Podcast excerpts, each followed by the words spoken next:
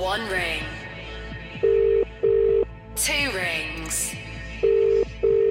Three rings. Four rings. Five rings. No, that's it. Five rings. We have failed to get a winner on day one of the £1 million cash register. Somebody has just missed out on £22,222 and 22 pence. I had a real feeling we were going to get a winner straight away today, but no. We kick off with a rollover, so it is going up, and we'll find out exactly how much by tomorrow morning just after 8.